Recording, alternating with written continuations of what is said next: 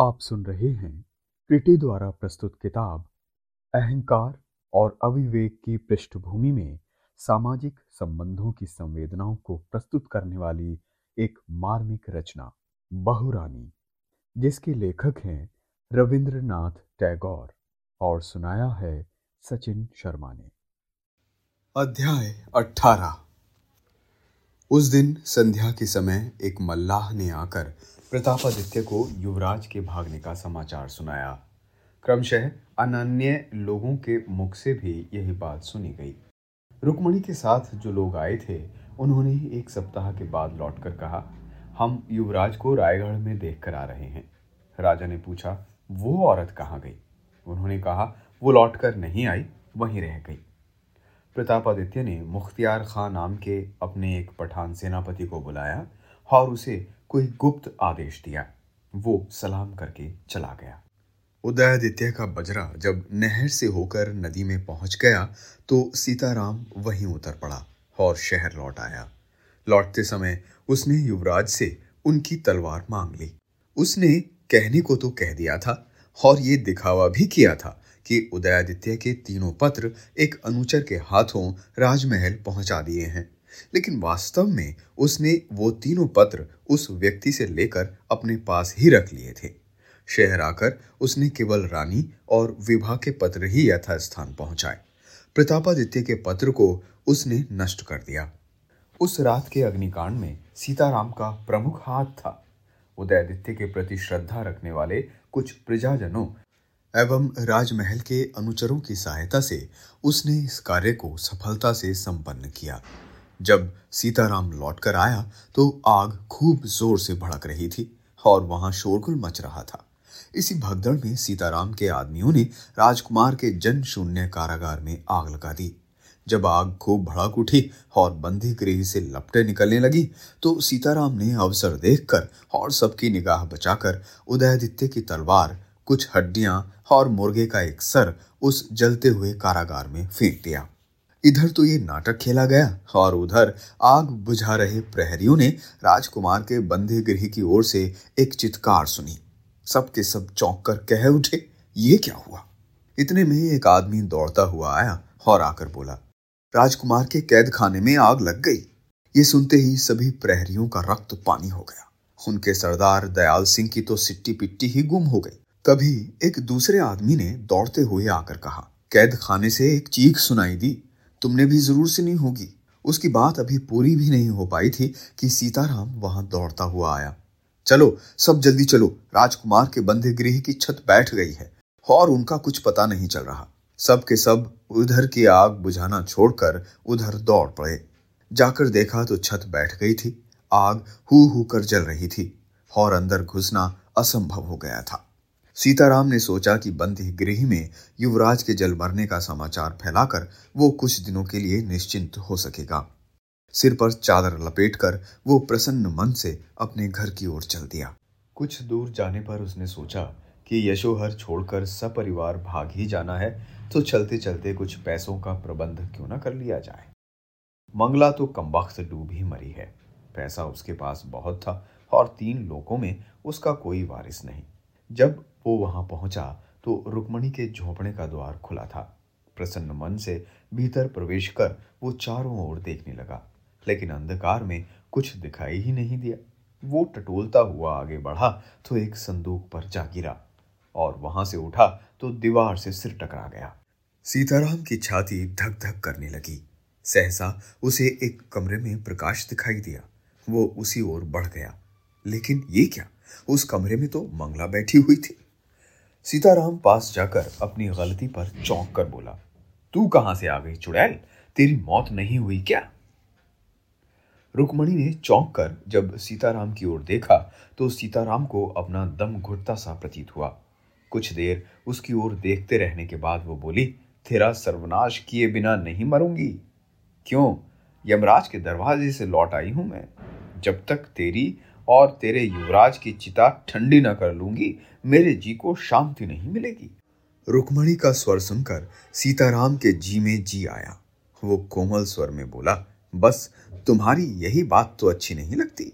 हंसी मजाक तुम कभी समझती नहीं, अपनों पर भी भला इस तरह गुस्सा हुआ जाता है। लो कुछ बोलो, वो गीत ही सुना दो। सीताराम हंसी मजाक पर आमादा था और उधर मंगला विकराल रूप धारण किए दांत किटकिटाकर बोली, ठहर मुए, तुझे गीत सुनाती हूँ, तेरा खोपड़ा ही ना फोड़ दूं तो कहना। सीताराम इतना सुनते ही वहां से सरपट भाग निकला। मंगला गुस्से में थर थर कांपती हुई हंसिए की खोज में पास के रसोई घर में घुस गई। अभी कुछ देर पहले ही सीताराम ने गले में गमछा बांधकर रूपक अलंकार में अपनी जान लुटाने का प्रस्ताव रखा था, लेकिन रुक्मिणी का रौद्र रूप देखकर उसका सारा रूपक विधान भौचक रह गया और सुधबुध वापस आने पर अब वो हंसिए के प्रहार से सचमुच अपनी जान कुर्बान करने को एकदम तैयार न था। इसलिए हाथ आया ये मौका देखकर वो हत्यारिन की मड़ैया से भाग खड़ा हुआ। जब रुक्मिणी लौटी तो उसके हाथ में हंसुआ था, लेकिन कोठरी खाली पाकर उसने दांत पीस लिए। अपने ध्यान में सीताराम की बलि चढ़ाते हुए हंसिए को जमीन पर ही कई बार पटका। रुक्मिणी अब सचमुच टूट चुकी थी। युवराज की उदासीनता से उसकी सारी दुराशा मिट्टी में मिल गई। उसका सारा कौशल, सारा छल छद्म बेकार गया। अब उसके होठों पर कटार की धार वाली मुस्कान न थी, उसके कटाक्ष में बिजली नहीं चमकती थी। अब उसने राजभवन से आने वाले नौकर चाकरों को घास डालना बंद कर दिया था और मौके बेमौके उनसे झगड़ बैठती थी, उन्हें भगा देती थी। दीवान जी के बड़े सुपुत्र उस दिन 5 चबाते चबाते इधर आ टपके थे। सोचा रुक्मिणी से बोल बतियाकर थोड़ा जी बहला लेंगे, लेकिन ये क्या, रुक्मिणी ने झाड़ू उठा लिया और उन्हें बाहर तक खदेड़ आई। अब ऐसी जानलेवा हालत में कौन माई का लाल है जो उससे चोंच लड़ाए। आसपास के सारे पास पड़ोसी उससे बहुत बुरी तरह डरने लगे थे। बाहर निकलकर सीताराम ने सोचा कि अब तो मंगला के द्वारा राजकुमार के भागने की बात चारों ओर फैल ही जाएगी। बड़ी गलती हुई कि उसी समय इस डायन का गला नहीं घोंट दिया। अब यशोहर में रुका तो कुशल नहीं, इसी समय चल देना चाहिए। और वो रातों रात सपरिवार रायगढ़ के लिए चल पड़ा। काफी रात गए, मूसलाधार पानी बरसने लगा तो कहीं जाकर आग बुझी। आग लगने और उसमें युवराज के जल भरने का समाचार सुनकर प्रताप आदित्य उसी समय अपने सभा भवन में आ बैठे। उन्होंने आते ही प्रहरियों को बुलाया। मंत्री भी आ गए और 1-2 मुसाहिब भी हाजिर हो गए। राजा ने पूछा, वो बुढ़ा कहाँ है? उसी समय राजमहल का कोना कोना ढूंढा गया, लेकिन बसंत राय का कहीं पता न चला। एक आदमी ने कहा, जब आग लगी तो वो राजकुमार के पास कैद खाने में ही थे। दूसरे आदमी ने कहा, राजकुमार के जल मरने का समाचार सुनते ही यशोहर का परित्याग कर चले गए। इधर तो दरबार में ये पूछताछ हो रही थी और उधर सभा भवन के दरवाजे पर कोलाहल बढ़ता जाता था। पता चला कि एक औरत दरबार में आना चाहती है, लेकिन प्रहरी उसे आने नहीं दे रहे हैं। प्रतापादित्य ने हुक्म दिया, उसे तुरंत हाजिर किया जाए। रुक्मिणी भीतर आई तो राजा ने उससे पूछा, तुम क्या चाहती हो? उसने हाथ नचाते हुए उच्च स्वर में कहा, मैं केवल इतना चाहती हूं कि आप अपने सभी प्रहरियों को काल कोठरियों में सड़ाकर शिकारी कुत्तों के आगे डाल दें। वो ना आपसे डरते हैं, ना आपका हुक्म मानते हैं। ये सुनते ही सभी प्रहरी शोर मचाने लगे तो रुक्मिणी ने डांटते हुए कहा, चुप रहो कायरो, निकम्मे कामचोर कहीं के। कल एक-एक के पांव पकड़कर कहती रही कि तुम्हारे युवराज रायगढ़ के बूढ़े राजा के साथ भागे जा रहे हैं, चलकर उन्हें रोको, तो किसी ने मेरी बात नहीं सुनी। महल में नौकरी करने से तुम सब लोगों को बड़ा घमंड हो गया है। मुए मर्दूदो, तुम नमक हरामों की यही सजा है। राजा ने कहा, जो कुछ हुआ है साफ साफ और सच सच बतलाओ। रुक्मिणी बोली, बताना क्या है अपना सर, कह तो रही हूं कि तुम्हारे युवराज रात को बूढ़े राजा के साथ भाग गए। प्रतापादित्य ने पूछा, अच्छा जानती हो आग किसने लगाई थी? रुक्मिणी ने कहा, जानती क्यों नहीं हूं, ये सब उस नासपीटे सीताराम की करतूत है। बुढ़े बसंत राय, नासपीटे सीताराम और तुम्हारे युवराज ने मिलकर यह षड्यंत्र रचा। प्रतापादित्य ने फिर पूछा, तुम ये सब कैसे जानती हो? रुक्मिणी ने कहा, इससे तुम्हें क्या मतलब, मेरे साथ अपने खास आदमी भेजो, मैं स्वयं जाकर उन्हें बताए देती हूं। तुम्हारे सिपाहियों में कोई दम नहीं, सब के सब भेड़ हैं भेड़, इनसे कुछ नहीं होने का। प्रतापादित्य ने अपने विश्वस्त अनुचरों को रुक्मिणी के साथ जाने का आदेश दिया और प्रहरियों को दंड का हुक्म सुनाया गया। उसी दिन संध्या के समय एक मल्लाह ने आकर प्रतापादित्य को युवराज के भागने का समाचार सुनाया। क्रमशः अनान्य लोगों के मुंह से भी यही बात सुनी गई। रुक्मिणी के साथ जो लोग गए थे उन्होंने एक सप्ताह के बाद लौटकर कहा, हम युवराज को रायगढ़ में देखकर आ रहे हैं। राजा ने पूछा, वो औरत कहाँ गई? उन्होंने कहा, वो लौटकर नहीं आई, वहीं रह गई। प्रतापादित्य ने मुख्तियार खान नाम के अपने एक पठान सेनापति को बुलाया और उसे कोई गुप्त आदेश दिया। वो सलाम करके चला गया। उदयादित्य भागकर रायगढ़ चले गए हैं, ये बात महारानी और विभा को महाराज से पहले ही ज्ञात हो गई थी। एक सप्ताह में महाराज को पूरे और विश्वसनीय समाचार मिल गए, परंतु उन्होंने कुछ भी नहीं किया। जब रानी से संशय में नहीं रहा गया तो वो प्रतापादित्य के पास गई और किसी प्रकार हिम्मत करके बोली, महाराज आपसे एक भीख मांगती हूँ, इस बार मेरे उदय को माफ कर दीजिए। यदि मेरे लाल को आपने और कष्ट दिया तो मैं विष खा लूंगी। प्रतापादित्य झुंझला उठे, तुम तो पहले से ही रोने बैठ गई, मैंने तो कुछ किया ही नहीं। महारानी ने इससे पहले ही विभा को बता दिया था और अंतःपुर में ये बात फैला भी दी थी कि विभा को भेजने के लिए उसकी ससुराल से पत्र आया है। ये सुनते ही विभा की सारी उदासी दूर हो गई। बाबा राममोहन को खाली हाथ लौटाने के बाद से ही विभा के मन में एक पल के लिए भी शांति नहीं थी। वो जब कभी भी खाली बैठी होती तो यही सोचती रहती, उन्होंने मेरे बारे में क्या सोचा होगा, क्या वो मेरी हालत पर तरस खा रहे होंगे, हो सकता है मन ही मन गुस्सा हुए हों, उनको अच्छी तरह समझाने बुझाने से भी क्या वो मुझे माफ न कर सकेंगे। हे जगदीश्वर, मैं उनको कब मना पाऊंगी, कब उनके दर्शन होंगे। विभा इन्हीं बातों को सोचा करती, कभी इस सिरे से कभी उस सिरे से। रात दिन उसके मन में यही आशंका घर किए रहती, इसलिए माँ की बातों को सुनकर उसे बड़ा ही सुख मिला। इस खुशी से उसके मन में बैठा एक भयानक डर तत्काल दूर हो गया। वो अपनी लाज शर्म छोड़कर माँ के कलेजे में अपना मुखड़ा छिपाकर हंसती रोती सिसकती रही। उसकी माँ भी रोती रही। माँ से ससुराल बुलाए जाने की बात सुनकर वो माँ के गले से लिपट गई। पति उसे भूले नहीं है, इस विचार मात्र से वो प्रफुल्लित हो उठी। उसे लगा, मेरे प्रियतम का हृदय विशाल है, उसके स्वामी को अपनी नन्ही सी विभा पर कितना विश्वास है, कितनी आस्था है। उसे लगने लगा कि पति का प्रेम ही उसके लिए इस जगत में परम आश्रय है। वो एक बलशाली महापुरुष के लंबे चौड़े कंधे पर एक सुकुमार लता वल्लरी की तरह टिकी है, उन्हें नन्हे बाहुओं में बांधकर निर्भय पड़ी है और इस अगाध विश्वास के साथ बंधी हुई है कि वो उसे कभी भी अपने से अलग नहीं करेंगे। विभा सचमुच बहुत प्रफुल्लित थी। उसका नन्हा सा प्राण शरत काल के मेघ मुक्त नीला आकाश की तरह उन्मुक्त हो गया, निर्मल हो गया। अब वो अपने छोटे भाई सम्रादित्य के साथ छोटी बच्ची की तरह खेला करती, छोटी सी बिटिया बनकर अब वो अपनी माँ की ठुकुर सुहाती करती, घर के कामकाज में उनकी सहायता करती। खामोश और उदास डोलती फिरती एक दुबली पतली सी छाया की तरह डोलती रहने वाली विभा में अब बड़ा अंतर आ गया था। उसका प्रफुल्लित मन प्रभात के आलोक की तरह अब चतुर्दिक विकसित हो उठा था। पहले वाला वो संकोच, वो लाज, वो विषाद, अभिमान और पथराई सी चुप्पी का भाव वहां नहीं था। अब वो बड़े आनंद और पूरे विश्वास के साथ माँ के गले लगकर बातें किया करती।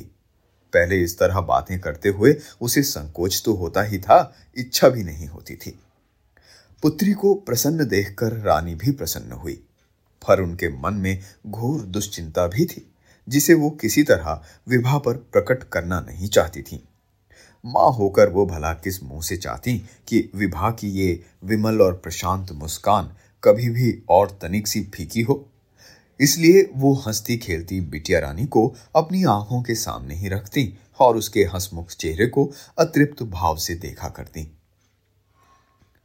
वैसे राजमहिषी के मन में एक अजीब सा आतंक भी था। उनके मन में जो संदेह था वो दूर नहीं हो पा रहा था और इसी के चलते वो आज कल परसों करती हुई विभा को ससुराल नहीं भेज पा रही थी। इसी तरह 2 सप्ताह बीत गए। उदयादित्य के बारे में भी सभी एक प्रकार से निश्चिंत हो गए थे, लेकिन विभा के मामले में क्या कुछ तय हो इस बारे में महारानी कुछ सोच नहीं पा रही थी। इसी तरह कुछ दिन और बीत गए। इस विलंब के साथ साथ विभा की अधीरता भी बढ़ती जा रही थी। विभा ये सोच रही थी कि इस विलंब के कारण वो पति की निगाह में और बड़ी अपराधनी होती जा रही है। अब जबकि उन्होंने स्वयं याद किया है तो देर किस बात की। जब दिन बीतते ही गए और माँ ने भेजने का नाम नहीं लिया तो विभा को चिंता होने लगी। जब उन्होंने बुला भेजा है तो विलंब किस लिए? एक बार उन्होंने क्षमा कर दिया, लेकिन बार बार? अंत में एक दिन उसने माँ के गले से लिपटकर लाड़ भरे स्वर में पूछा। माँ, यद्यपि माँ सब कुछ जानती थी, फिर भी उन्होंने उसे छाती से लगाकर कहा, क्या है बेटी? विभा थोड़ी देर माँ की छाती में मुंह छिपाए रही, फिर बोली, माँ तुम मुझे कब भेजोगी माँ? ये कहते कहते विभा का मुंह लाल हो गया। माँ ने जरा हंसते हुए कहा, कहाँ भेजने को कह रही हो बेटी? विभा ने दुलारते हुए कहा, हम बताओ ना माँ।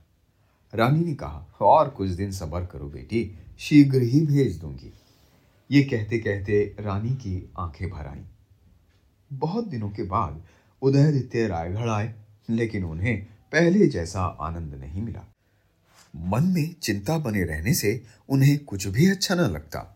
सोचते सोचते परेशान हो जाते तो वो बसंत राय से कहते, दादा साहब मैं यशोहर ही क्यों न लौट जाऊं? बसंत राय दुखी होकर कहते, भैया तुम्हें यहाँ कौन सा ऐसा दुख है? उदयादित्य इस प्रश्न का कोई उत्तर नहीं दे सके। उदयादित्य को अनमना पाकर बसंत राय ने हर तरह से उन्हें दिन रात खुश करने की बहुत कोशिश की। वो सितार बजाते, गीत सुनाते, उन्हें साथ साथ घुमाते फिराते। उदयादित्य के कारण उनका सारा राजकाज एक तरह से ठप पड़ गया था। राय दादा को डर था कि उदयादित्य कहीं यशोहर ना लौट जाएं।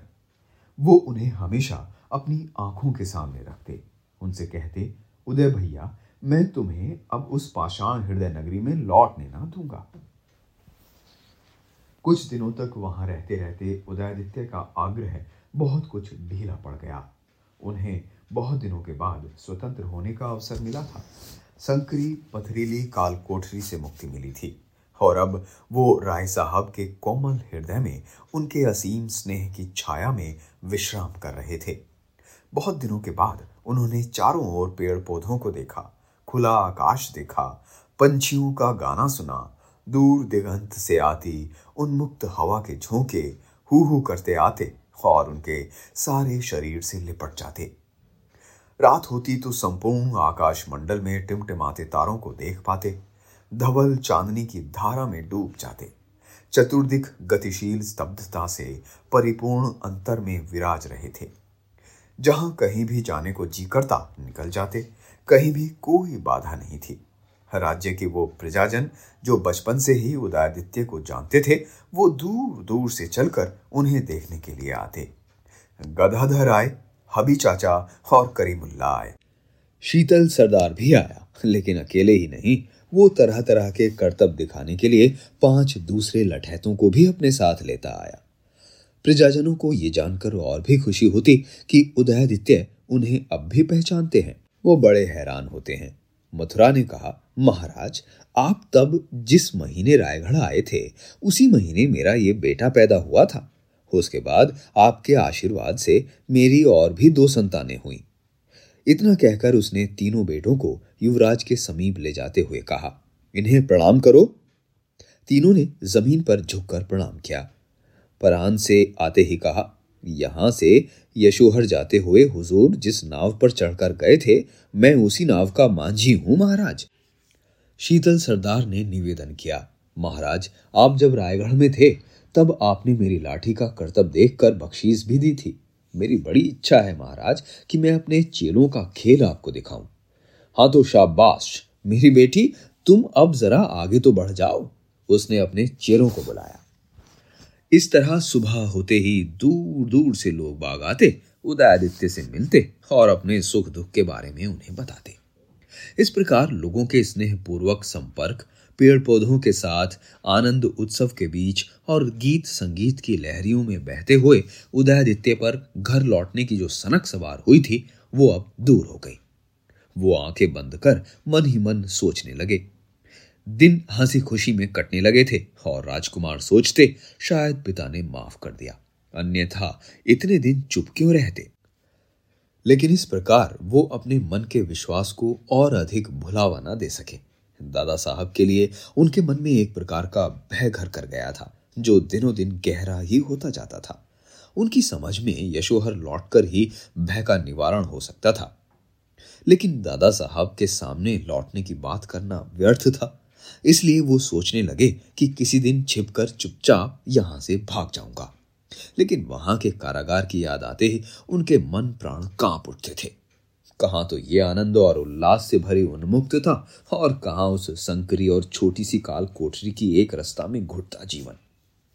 कारागार का वो एक एक क्षण एक एक वर्ष के समान जान पड़ने लगा। उस अंधकारपूर्ण एकांत, हवाबंद, सीलन और घुटन से भरी उस काल कारागार की याद आते ही उनकी देह में झुरझुरी सी होने लगती। इसलिए आज के दिन भागने की बात तो वो तय कर ही नहीं पाते थे, किंतु किसी भी दिन भागने का उन्होंने निश्चय कर लिया और काफी निश्चिंत हो गए। आज का दिन बड़ा अशुभ है। सुबह से टिप टिप टिप बारिश हो रही है, आकाश में भारी भरकम बादल दौड़ रहे हैं। फिर भी आज शाम को रायगढ़ छोड़कर जाना ही होगा। सवेरे जब बसंत राय से उदयादित्य की भेंट हुई तो उन्होंने छाती से लगाकर कहा, भैया कल रात मैंने बड़ा बुरा स्वप्न देखा। शायद कोई बुरी घटना होने वाली है, कहीं ऐसा ना हो कि सदा के लिए ही साथ छूट जाए। उदयादित्य ने उन्हें दिलासा देते हुए कहा, नहीं दादा साहब, सदा के लिए साथ क्यों छूटने लगा। बसंत राय ने कुछ चिंतित होकर कहा, हो क्यों नहीं सकता, बूढ़ा हुआ और जीऊंगा कितने दिन। उदयादित्य कुछ देर चुप रहे, फिर बोले, दादा साहब यदि हम बिछुड़ गए तो क्या होगा। बसंत राय ने उदयादित्य को गले लगाकर कहा, क्यों भाई, बिछुड़ेंगे क्यों, तुम मुझे छोड़कर तो नहीं चले जाओगे। क्या मुझ बूढ़े को अकेला छोड़कर सच ही भाग जाने का विचार है।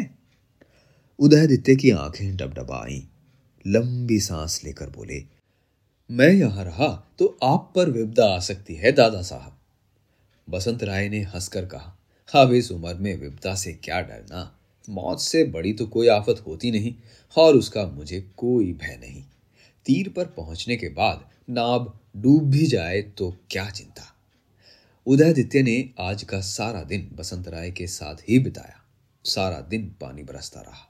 शाम को वर्षा थमी तो उदयादित्य उठते हुए बोले, जरा घूम आऊं। बसंत राय ने कहा, नहीं आज मत जाओ। उदयादित्य ने पूछा, क्यों दादा साहब। बसंत राय ने उदय को कसकर छाती से लगा लिया और बोले, आज तुम कहीं मत जाओ, मेरे पास ही रहो। उदयादित्य ये कहते हुए बाहर चले गए, मैं अधिक दूर नहीं जाऊंगा दादा साहब, अभी लौट आता हूं। राजा प्रसाद से बाहर निकलकर युवराज एक मैदान में अकेले घूमने लगे। उनके मन में अनेक प्रकार के विचार तरंगित होने लगे। फिर विभा याद आई, मैंने उसके सुख को भी ग्रहण लगा दिया। उन्होंने मन ही मन विभा को अनेक आशीर्वाद दिए और उसके लिए अनेक शुभकामनाएं की। समीप ही एक निकुंज था, वो उसमें जा बैठे। आज उनके यहाँ से भागने की बात थी। अंधेरे निकुंज में बैठे वो सोच रहे थे कि जब मैं भाग जाऊंगा तो दादा साहब पर क्या गुजरेगी। सहसा एक स्त्री का कर्कश स्वर उनके कानों से टकराया, अरे ओ देखो, ये रहे तुम्हारे युवराज, ये रहे। इसके साथ ही मशाल लिए हुए दो सैनिक उनके अगल बगल आ खड़े हुए। देखते ही देखते और भी बहुत से सैनिकों ने उन्हें घेर लिया। अंत में वो स्त्री उनके सामने आ खड़ी हुई और बोली, मुझे नहीं पहचाना, एक बार मेरी ओर देखो, मेरी ओर देखो। तो सैनिकों ने उसका ये व्यवहार देखा तो डपट कर बोले, दूर हो चुड़ैल यहां से। उसने उनकी बात सुनी अनसुनी करके कहा, ये सब किसने किया।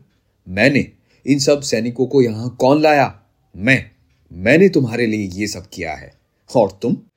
युवराज मारे घृणा के रुक्मिणी की ओर से मुंह फेर कर खड़े हो गए। मुख्तियार खान ने सामने आकर युवराज को सलाम किया और खड़ा हो गया। युवराज ने विस्मित होकर कहा, मुख्तियार खां, तुम? बोलो, क्या खबर है? मुख्तियार खां ने विनम्रतापूर्वक कहा, हुजूर, हम महाराज साहब बहादुर का हुक्म लेकर आए हैं। युवराज ने पूछा, कौन सा हुक्म? जवाब में मुख्तियार खान ने प्रताप आदित्य के हाथ का लिखा आदेश पत्र उनके सामने कर दिया। उदयादित्य ने उसे पढ़कर कहा, इसके लिए इतने आदमियों को अपने साथ लाने की क्या जरूरत थी? मुझे एक पत्र लिख देते तो मैं यूं ही चला आता। अब देर करने का कोई भी अर्थ नहीं, चलो अभी यशोहर लौट चलें। मुख्तियार खान ने हाथ जोड़कर कहा, नहीं जनाब, अभी तो नहीं लौट सकते। युवराज डर गए और बोले, क्यों? मुख्तियार खान ने कहा, इसलिए कि एक हुक्म और है, और वो ये कि रायगढ़ के महाराज साहब को मौत की सजा दी गई है और उसे तामील करने का भार मुझे सौंपा गया है। युवराज ने सेनापति का हाथ पकड़ लिया और बोले, तुम जरूर गलत समझे हो मुख्तियार खां। महाराज ने कहा होगा कि जब उदयादित्य ना मिले तो बसंत राय को पकड़ लाना, लेकिन जब मैं आप ही खुद को पकड़वा रहा हूं तो फिर रह ही क्या जाता है। मुझे पकड़कर बंदी बनाकर अभी ले चलो, जरा भी देर मत करो। मुख्तियार खान ने कहा, नहीं साहब, मैंने बिल्कुल गलत नहीं समझा, खुद महाराज साहब ने साफ साफ हुक्म फरमाया है। युवराज ने कहा, नहीं, तुमने जरूर गलत समझा है, महाराज का ये मतलब कभी नहीं हो सकता। अच्छा, एक काम करो, मुझे यशोहर ले चलो, मैं महाराज से पूछवा देता हूं, यदि दोबारा वो ऐसा ही आदेश प्रदान करें तो तुम अवश्य उसका पालन करना।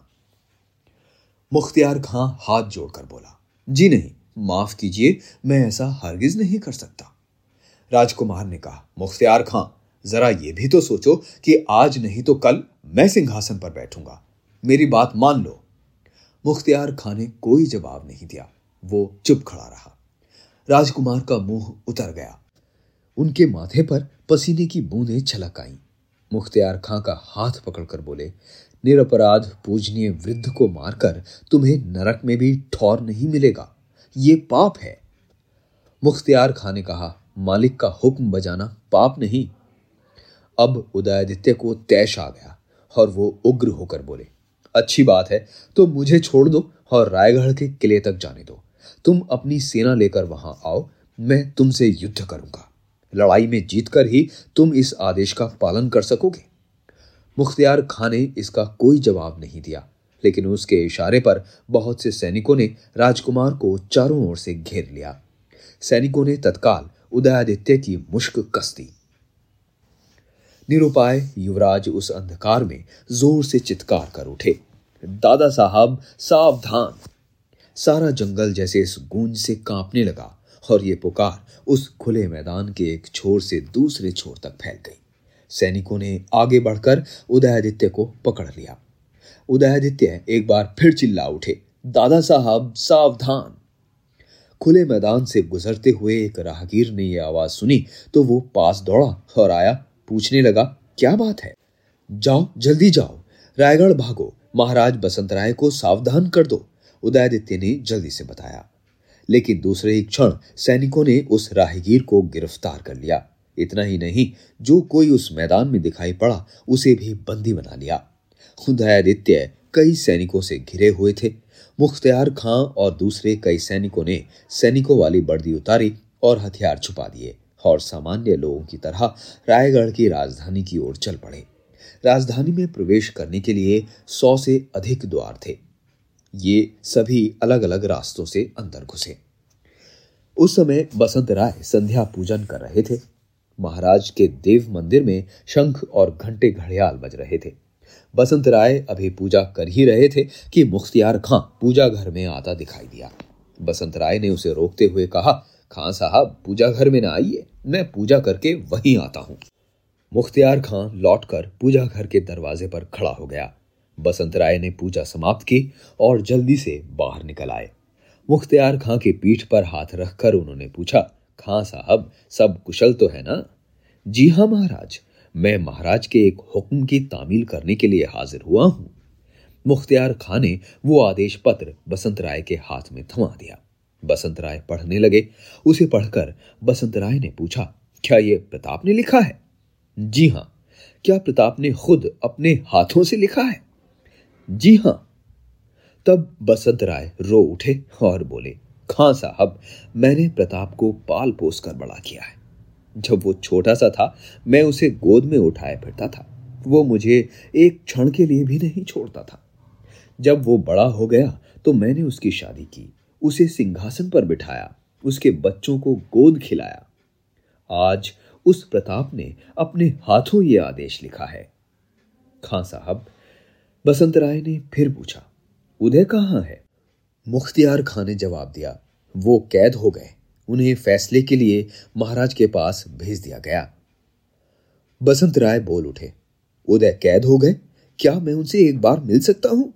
जी नहीं, हुक्म नहीं है। बसंत राय ने मुख्तियार खां का हाथ पकड़कर कहा, मुझे एक बार, सिर्फ एक बार मिला नहीं सकते खां साहब? मुख्तियार खां ने कहा, मजबूरी है जनाब, मैं तो केवल हुक्म बजाने वाला नौकर हूं। बसंत राय ने लंबी सांस लेकर कहा, अच्छी बात है खां साहब, आदेश का पालन कीजिए। मुख्तियार खां ने सलाम करते हुए कहा, हुजूर मुझे माफ फरमाएं, मैं तो मालिक का हुक्म बजा रहा हूं, मेरा कोई गुनाह नहीं। बसंत राय ने कहा, जी नहीं, आपका कोई दोष नहीं। प्रताप को मैं आशीर्वाद दिए जाता हूं।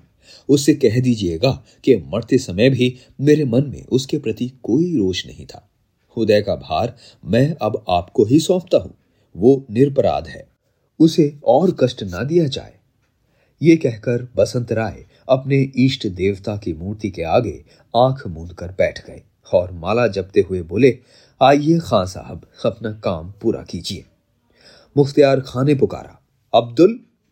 अब्दुल हाथ में नंगी तलवार लिए आया। मुख्तियार खां मुंह फेर कर चला गया। थोड़ी देर बाद अब्दुल रक्त रंजित तलवार लिए पूजा घर से बाहर निकला तो अंदर चारों ओर खून बह रहा था।